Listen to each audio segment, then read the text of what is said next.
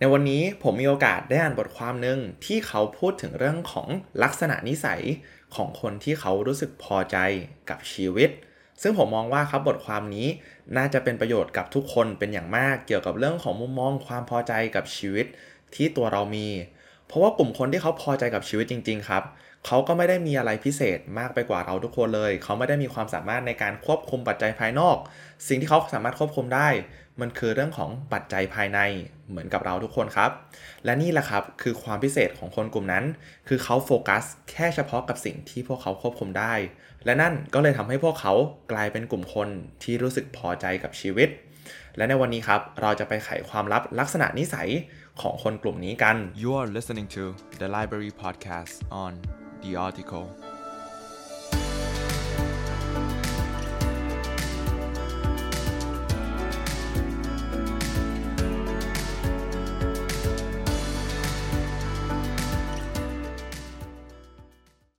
วันดีๆ เริ่มต้นที่นี่ House 64 ผ้าปู 800 เส้นได้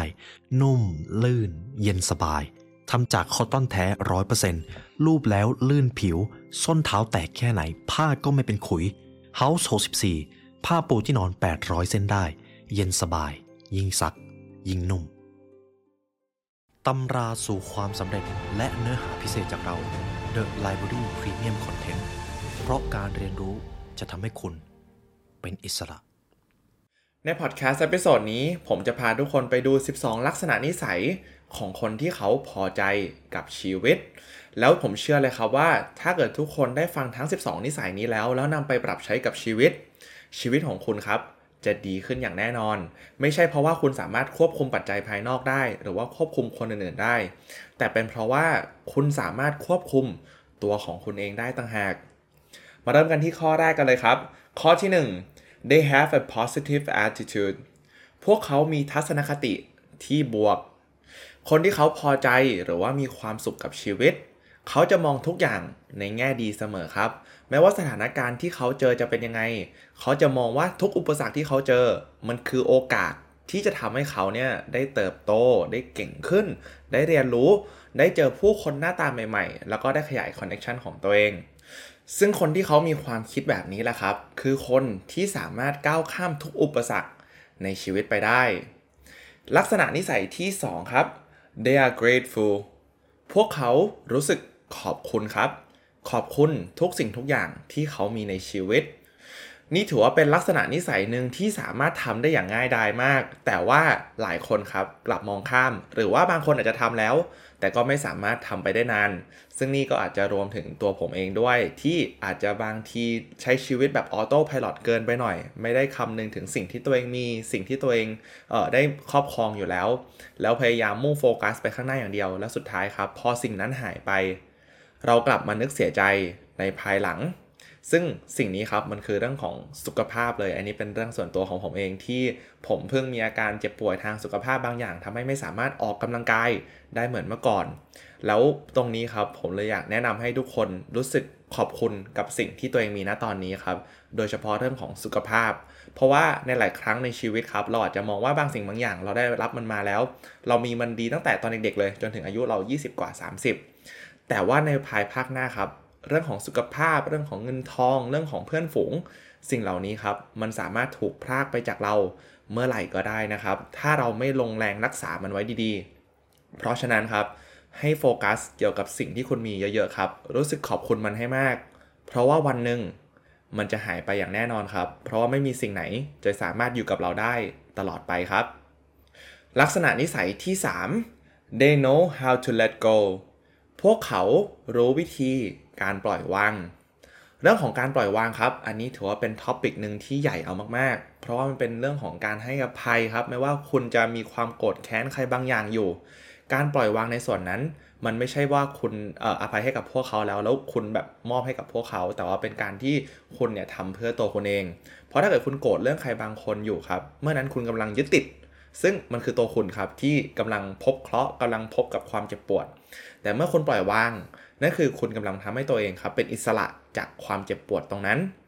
ซึ่งตรงนี้ผมมองว่ามันเป็นสิ่งที่เราควรให้ความสำคัญกับมันมาก ๆ เพราะว่าเมื่อไหร่ที่เราสามารถปล่อยวางสิ่งต่างๆ ในชีวิตไปได้ เราจะรู้สึกเบาบางลงเยอะมากเลยครับ ทั้งความรู้สึกทั้งทัศนคติของเราด้วยมันมีผลหมดเลย ถ้าเราสามารถเลิกยึดติดกับบางสิ่งบางอย่าง ที่มันสร้างความ toxic ในชีวิตของเราได้ ลักษณะนิสัยที่ 4 they are continually learning พวกเขาเรียนรู้อยู่ตลอดเวลาครับ นี่ถือว่าเป็นสิ่งหนึ่งที่ผมอาจจะไม่ค่อยเซอร์ไพรส์เท่าไหร่ แล้วผมก็เชื่อว่าผู้ฟังทุกท่านครับ ก็ไม่ได้เซอร์ไพรส์ด้วยเกี่ยวกับข้อนี้ ว่าการเรียนรู้นี่แหละครับ คือสิ่งที่จะทำให้เราเนี่ยมีความสุขในชีวิตทำให้เราเติบโตสร้างอิสรภาพในชีวิตให้กับเรา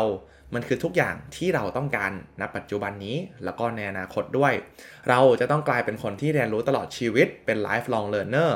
แล้วเมื่อนั้นคุณจะรู้สึกสนุกกับการใช้ชีวิต สนุกกับการเรียนรู้สิ่งใหม่ ๆ แล้วคุณจะพบว่าเฮ้ยจริงๆแล้วเนี่ยคุณอยู่ในโลกหนึ่งที่ความรู้มันมีเยอะมากเลย แล้วสิ่งที่คุณรู้เนี่ยจริง ๆ แล้วถ้าเทียบเป็นผืนป่านะครับ คุณมีความรู้แค่ใบไม้ใบเดียวเองเท่านั้น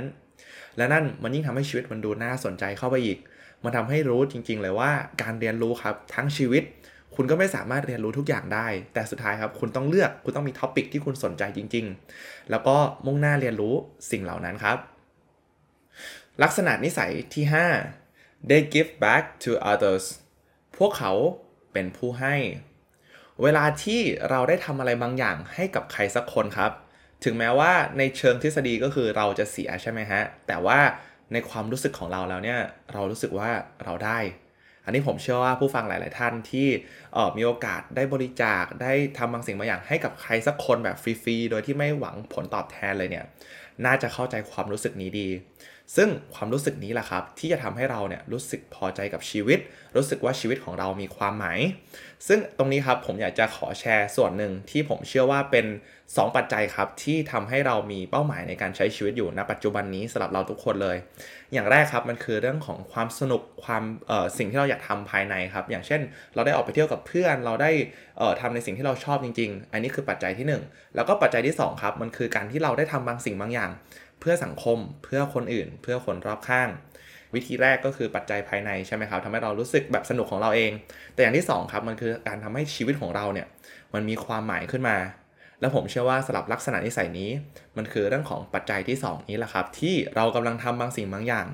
ให้กับผู้คน และผู้คนครับเขาก็จะรู้สึกขอบคุณกับสิ่งที่เราได้ทำด้วย ลักษณะนิสัยที่ 6 they have healthy relationships พวกเขามีความสัมพันธ์ที่ดีครับ อันนี้ก็ผมเชื่อว่าหลาย ๆ ท่านน่าจะเคยได้ยินกันอยู่แล้ว มันมีวิจัยออกมารองรับเยอะมากเลยว่าเรื่องของความสัมพันธ์ครับเป็นปัจจัยที่สำคัญที่สุดแล้วที่ทำให้เราครับ หรือว่าทำให้คนคนหนึ่งรู้สึกมีความสุขในชีวิต เพราะฉะนั้นครับเราควรจะให้ความสำคัญกับเรื่องของความสัมพันธ์ในชีวิตให้เยอะ ไม่ว่าจะเป็นความสัมพันธ์ในครอบครัว ความสัมพันธ์กับแฟน ความสัมพันธ์กับเพื่อนสนิท หรือว่าคนในที่ทำงานครับ เราควรให้ความสำคัญกับสิ่งเหล่านี้ เพราะว่านี่แหละครับคือปัจจัยที่สำคัญที่สุดที่จะส่งผลกระทบต่อความรู้สึกพอใจ รู้สึกความสุข รู้สึกสิ่งต่างๆ ครับ ที่ทำให้เรารู้สึก fulfill ในชีวิต ลักษณะนิสัยที่ 7 they are not afraid to fail พวกเขาไม่กลัวความล้มเหลว ความล้มเหลวครับ ถือว่าเป็นสิ่งหนึ่งที่อาจจะดูน่ากลัวมากเลยสำหรับคนส่วนใหญ่ แต่สำหรับคนที่เขารู้สึกพอใจกับชีวิตของพวกเขาครับ ความล้มเหลว ถือว่าเป็นสิ่งที่เข้าใจได้ และเป็นสิ่งที่ยินดีให้เข้ามาในชีวิตด้วย เพราะพวกเขาเข้าใจดีครับว่า ชีวิตที่ไม่มีการผ่านความล้มเหลวมาเลยเนี่ยคือชีวิตที่ไม่เคยได้เรียนรู้อะไรเลยครับ เพราะว่าความสำเร็จมันไม่เคยสอนอะไรเราเลย มีแต่ความล้มเหลว มีแต่ความผิดพลาดนี่แหละครับ ที่จะสามารถมอบบทเรียนให้กับเราได้ เพราะฉะนั้นครับทุกๆ ครั้งที่พวกเขาพบเจอกับความล้มเหลว เขาจะไม่ได้มองว่ามันคือกำแพง แต่ว่ามันคือบันไดที่จะทำให้เขานั้นเก่งขึ้นพัฒนาตัวเองได้มากขึ้น และโดยภาพรวมครับมันคือชีวิตที่ทำให้เขารู้สึกพอใจมากขึ้น ลักษณะนิสัยที่ 8 they prioritize their health พวกเขาให้ความสำคัญเกี่ยวกับเรื่องของสุขภาพครับ สุขภาพอันนี้แน่นอนครับ ในเรื่องของช่อง The Library เราได้พูดถึงกันเยอะมาก ว่าสุขภาพนี่แหละครับ มันคือพื้นฐานเลยของทุกๆ สิ่งครับ ไม่ว่าเราจะทำอะไรในหน้าที่การงานความสัมพันธ์หรือว่าสิ่งต่างๆ หรือแม้แต่ในหนังสือพีระมิด3สุขครับเขาก็มีแสดงให้เห็นเลยว่าในฐานล่างของพีระมิดครับมันคือเรื่องของ สุขภาพครับ จากนั้นตามด้วยความสัมพันธ์ ซึ่งก็คือข้อที่แล้ว แล้วค่อยตามมาด้วยตัวบนสุดก็คือเรื่องของความสำเร็จครับ และทุกอย่างมันมีลำดับขั้นของมัน เราไม่สามารถข้ามขั้นจากสุขภาพไปสู่ความสำเร็จได้ เพราะไม่เช่นนั้นความสำเร็จที่เรามีมันจะอยู่ได้ไม่นานครับ ทุกอย่างมีลำดับขั้นของมัน และทุกอย่างเริ่มต้นที่สุขภาพ ทุกวันนี้ครับลองถามตัวเองว่าคุณได้ดูแลสุขภาพของคุณ พอแล้วหรือยัง แต่ก็อยากออกกำลังกายให้หักโหมหนักเกินไปนะครับ เพราะไม่งั้นก็อาจจะเป็นการทำร้ายร่างกายแทน ซึ่งตรงนี้ผมมีประสบการณ์ส่วนตัวแล้ว เราควรจะออกกำลังกายให้พอดีครับ ถ้าเกิดมีอาการบาดเจ็บก็อาจจะพักผ่อน ไม่จำเป็นจะต้องฝืนครับ ออกกำลังกายให้พอดี ถ้าเกิดหลักการหนึ่งที่ทุกคนสามารถทำตามได้ ซึ่งทางผมและพี่ล้อนมีการพูดถึงค่อนข้างบ่อย มันก็คือเรื่องของ STF method ครับ เรื่องของการ sleep ครับ นอนให้พอ T ครับ training ออกกำลังกายด้วยการยก weight ครับอย่างน้อย 3 ครั้งต่อสัปดาห์ แล้วก็รวมถึงการ cardio อย่างน้อย 150 นาทีต่ออาทิตย์ และอย่างสุดท้ายครับก็คือตัว F หรือว่าฟู้ดนั่นเอง กินอาหารที่ดีต่อสุขภาพครับ และการทำตามหลักการนี้ STF method สุขภาพของคุณจะดีขึ้นอย่างแน่นอนฮะลักษณะนิสัยที่ 9 they set personal goals พวกเขามีเป้าหมายครับ เรื่องของเป้าหมายอันนี้ก็มีการพูดถึงบ่อยเหมือนกัน ว่าทุกคนที่เขาประสบความสำเร็จครับ หรือว่าทุกคนที่เขาพอใจกับชีวิต ทุกคนล้วนมีเป้าหมายเหมือนกันครับ เพราะชีวิตที่ไร้เป้าหมาย มันคือการเดินทางโดยที่คุณไม่รู้เลยว่าคุณต้องการจะไปจบที่ไหน เหมือนเวลาคุณไปเที่ยวครับ อย่างน้อยคุณต้องมีเส้นทางที่คุณต้องการจะไปใช่ไหมครับ อย่างเช่นคุณอยากจะไปเชียงใหม่ แล้วคุณค่อยหากลยุทธ์ หรือว่าวิธีการเดินทางไปอีกทีนึง แต่สุดท้ายครับ เส้นทางในชีวิตของเราร้วนจำเป็นจะต้องมีเป้าหมาย ไม่งั้นเราก็จะไม่รู้เลยว่าเราต้องการจะไปจบอยู่ตรงที่ตรงไหน และบทความนี้เขายังเสริมอีกว่าชีวิตที่ไร้เป้าหมายครับ มันก็แทบจะไม่มีอะไรน่าตื่นเต้น ไม่มีอะไรที่จะทำให้เรารู้สึกอิ่มเอมใจได้เลย เพราะว่าเราใช้ชีวิตเหมือนออโต้พายロเกินไปครับ เราใช้ชีวิตเหมือนหุ่นยนต์ที่ไม่ได้ต้องการจะไปไหนแค่อยู่ย่ำอยู่กับที่ แล้วเมื่อนั้นครับชีวิตเรามันก็อาจจะกลายเป็นชีวิตที่น่าเบื่อ และนั่นเป็นสาเหตุหลักเลยที่ทำให้เรารู้สึกไม่พอใจกับชีวิต ลักษณะนิสัยที่ 10 ครับ they embrace their individuality พวกเขายอมรับตัวตนของตัวเอง นี่ถือว่าเป็นสาเหตุใหญ่สาเหตุหนึ่งที่ทำให้คนส่วนใหญ่นั้น รู้สึกไม่พอใจกับชีวิตของตัวเองครับ เพราะว่าพวกเขาพยายามจะเอ่อลอกเลียนแบบหรือว่าทำบางสิ่งบางอย่าง ให้สอดคล้องกับกลุ่มคนหรือว่ากลุ่มที่ทำงานหรือว่าวัฒนธรรมที่เขากำลังอยู่ เพื่อให้เขาเนี่ยมีส่วนร่วมกับกลุ่มกลุ่มนั้น ทั้งที่ความเป็นจริงแล้วครับ ความเชื่อของเขาหรือว่าลักษณะนิสัยของเขา กลับไม่ได้สอดคล้องกับคนกลุ่มนั้นเลย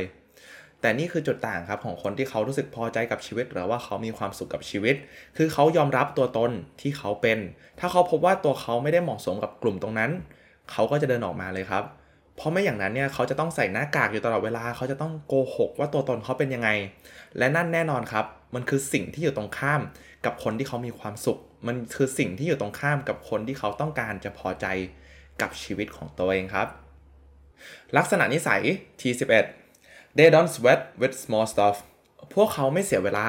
กับเรื่องเล็กๆ ชีวิตของเราทุกคนครับล้วนเต็มไปด้วยปัญหามากมายรายล้อมเลยใช่ไหมครับไม่ว่าจะเป็นเรื่องเล็กหรือว่าเรื่องใหญ่ แต่ทีนี้ครับคนที่เขารู้สึกพอใจกับชีวิต เขาจะปล่อยผ่านเรื่องเล็ก ๆ ไปครับ เขาจะไม่เอาตัวเองไปกังวลกับเรื่องพวกนั้น เพราะไม่เช่นนั้นมันก็คงจะทำให้เราเสียสติ เสียสมาธิเสียเวลาเป็นอย่างมากเลย ถูกต้องไหมฮะไม่ว่าจะทำให้เรารู้สึกโกรธง่าย รู้สึกลำคาญ แต่เพราะเหตุนั้นแหละครับเขาเลยชิฟโฟกัสหรือว่าหันจุดที่เขาโฟกัสเนี่ยไปสู่เรื่องที่มันใหญ่เรื่องที่มันสำคัญจริง ๆ เรื่อง 20%ที่สามารถส่งผลลัพธ์ในชีวิตของเขาถึง 80%ได้ ซึ่งในส่วนนี้ครับคือจุดที่เขาจะมุ่งหน้าโฟกัสไป และผมว่าสำหรับข้อนี้ถือว่าเป็นจุดหนึ่งที่ผมอยากให้ทุกคนให้ความสำคัญเป็นอย่างมาก เพราะในหลาย ๆ ครั้งเรื่องเล็ก ๆ นี่แหละครับในชีวิตที่ทำให้เรารู้สึกปวดหัว ไม่ว่าจะเป็นในเรื่องของความสัมพันธ์ หรือว่าเรื่องการงานครับ เพราะว่าบางอย่างเนี่ยคุณใส่แรงลงไปเลย 80%แต่มันสามารถสร้างผลลัพธ์ให้คุณเพียงแค่ 20%เท่านั้น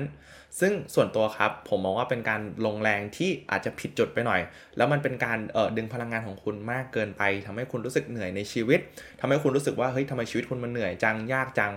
แต่ถ้าเกิดคุณสามารถโฟกัสได้ถูกจุดครับโฟกัสแค่เฉพาะส่วนที่มันมีความสำคัญจริงๆเนี่ยซึ่งอันนี้จะเรียกว่ากฎของพาเลโตนะครับกฎ80-20 เผื่อว่าใครจะไปหาข้อมูลเพิ่มเติม แล้วทุกคนจะสามารถทราบได้เลยว่ากฎนี้สามารถนำไปปรับใช้ได้กับทุกด้านของชีวิตเลยครับ และถ้าเราสามารถโฟกัสกับจุดที่สำคัญจริง ๆ ได้ เมื่อนั้นครับเราจะสามารถสร้างผลลัพธ์ที่ยิ่งใหญ่ออกมาได้เช่นกัน และเราก็มาถึงลักษณะนิสัยข้อสุดท้ายครับ ซึ่งข้อนี้ถือว่าเป็นข้อที่โดนใจผมที่สุดเลย เขาจะบอกว่า they understand that life is a journey พวกเขาเข้าใจว่าชีวิตเนี่ยมันคือเรื่องของการเดินทางครับ นี่คือข้อที่ผมอยากให้ทุกคนให้ความสำคัญกับมันมากที่สุดแล้วครับ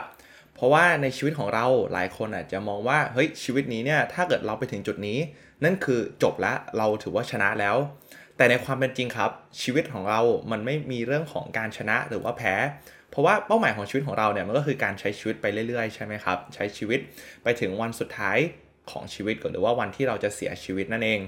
แต่ในระหว่างนั้นครับ สิ่งที่มันสำคัญจริง ๆ มันไม่ใช่เรื่องของจุดจบ หรือว่าปลายทางหรือว่าปลายทางของเป้าหมายที่เราไปถึง แต่มันคือสิ่งที่เกิดขึ้นระหว่างทางต่างหากที่มันเป็นสิ่งที่สำคัญจริง ๆ ครับ ไม่ว่าเป้าหมายของคุณจะเป็นอะไรสุดท้ายแล้วครับ สิ่งที่จะสามารถมอบความสุขให้กับคุณได้จริง ๆ มันไม่ใช่ตอนที่คุณไปถึงเป้าหมายนั้นแล้ว แต่มันคือช่วงระหว่างที่คุณกำลังเดินทางไปเป้าหมายนั้นต่างหาก ราะฉะนั้นครับไม่ว่าตอนนี้คุณจะอยู่ในจุดไหนของชีวิต พยายามจดจำสิ่งที่เกิดขึ้นให้ได้เยอะๆนะครับ ไม่ว่าจะเป็นการเขียนผ่าน journal หรือว่าอัดคลิป YouTube ก็ได้ เพราะสุดท้ายแล้วครับ วันที่คุณถึงเป้าหมายเนี่ย คุณอาจจะรู้สึกว่างเปล่าด้วยซ้ำแต่เวลาที่คุณโตไปเรื่อยๆครับ คุณมีลูกหลาน แล้วคุณได้เล่าเรื่องราวชีวิตของคุณ ในส่วนที่คุณบอกว่าคุณทำอะไรสำเร็จเนี่ย มันจะเล่าจบแบบภายในเท่าไหร่ครับ เอ่อหนึ่งนาทีใช่ไหมครับว่าคุณทำอะไรแล้วบ้าง คุณทำอะไรสำเร็จบ้าง แต่ในช่วงที่คุณเจออุปสรรค ในช่วงที่คุณได้ประจนภัย ในช่วงที่คุณได้ออกเดินทาง ช่วงเวลานั้นแหละครับ เป็นช่วงเวลาที่จะทำให้ลูกหลานของคุณเนี่ยเขารู้สึกตื่นเต้น เขารู้สึกว่าเขาอยากจะออกไปประจนภัยบ้าง เขารู้สึกว่าอยากจะเติบโตในสายงานนี้บ้าง เพราะว่ามันได้มอบประสบการณ์ดีๆ ให้กับตัวคุณ และเขาก็เชื่อว่าเขาจะพบเจอกับประสบการณ์แบบนั้นบ้าง ก็หวังว่าทุกคนจะมองเห็นภาพมากขึ้นนะครับ เกี่ยวกับเรื่องของการมองชีวิตเนี่ยเป็นเรื่องของการประจนภัย เราไม่จำเป็นจะต้องโฟกัสที่ปลายทางอย่างเดียวครับ เพราะสุดท้ายแล้วถ้าเกิดเรา enjoy กับการเดินทางจริง ๆ เรา enjoy กับการพัฒนาตัวเองอยู่เรื่อยๆ เมื่อนั้นครับ ผมเชื่อเลยว่าทุกคนจะไปถึงเป้าหมายของคุณ แล้วคุณก็อาจจะไปได้ไกลกว่าเป้าหมายที่คุณตั้งไว้ได้ด้วยซ้ำเพราะคนที่เขาเอนจอยกับสิ่งที่ทำครับ เขาจะสามารถทำมันไปได้เรื่อยๆ แล้วคนที่สามารถทำได้นานที่สุดนี่แหละ คือคนที่จะสามารถไปได้ไกลที่สุดเช่นกันครับ และนั่นนะครับคือบทเรียนจากบทความ 12 ลักษณะนิสัยของคนที่เขารู้สึกพอใจกับชีวิต ที่ทางทีมงาน The Library และตัวผมได้สรุปมาให้ จากทั้ง 12 ข้อที่ผมได้สรุปไปนะครับ ผมหวังว่าจะเป็นประโยชน์กับทุกคนไม่มากก็น้อย เกี่ยวกับเรื่องของมุมมองความคิดต่างๆ ของคนที่เขาพอใจกับชีวิตตัวเองเป็นอย่างมาก เกี่ยวกับเรื่องของการควบคุมสิ่งที่อยู่ในการควบคุมของเราเองนะครับ เพราะถ้าเกิดทุกคนสังเกตดีๆ มันจะเกี่ยวกับเรื่องของ mindset ซะเป็นหลัก ว่าเราเนี่ยจะโฟกัสกับสิ่งที่เราสามารถควบคุมได้นะ แล้วมองทุกอุปสรรคที่เกิดขึ้นเนี่ยเป็นเรื่องของโอกาส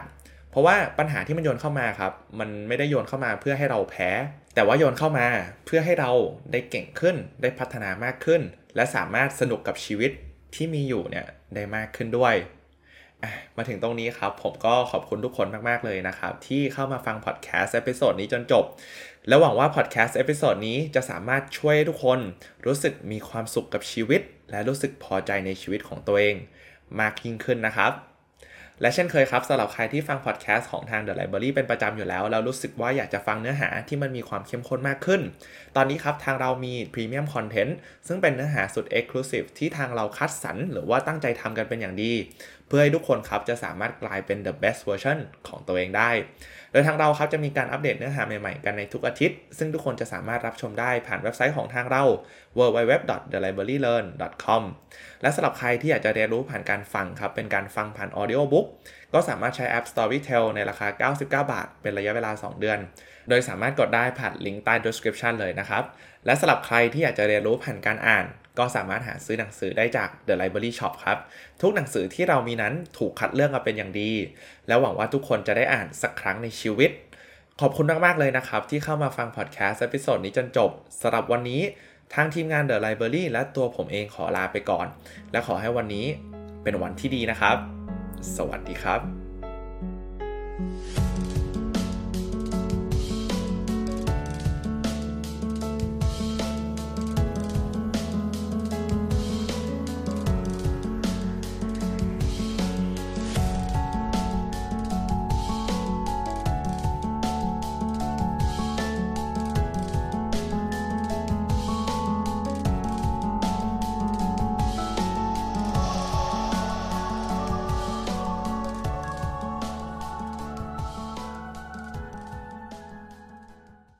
House 64 ผ้าปูที่นอน 800 เส้นได้ เย็นสบาย ยิ่งซัก ยิ่งนุ่ม ติดตามเพิ่มเติมได้ที่ Line at at h a u s 64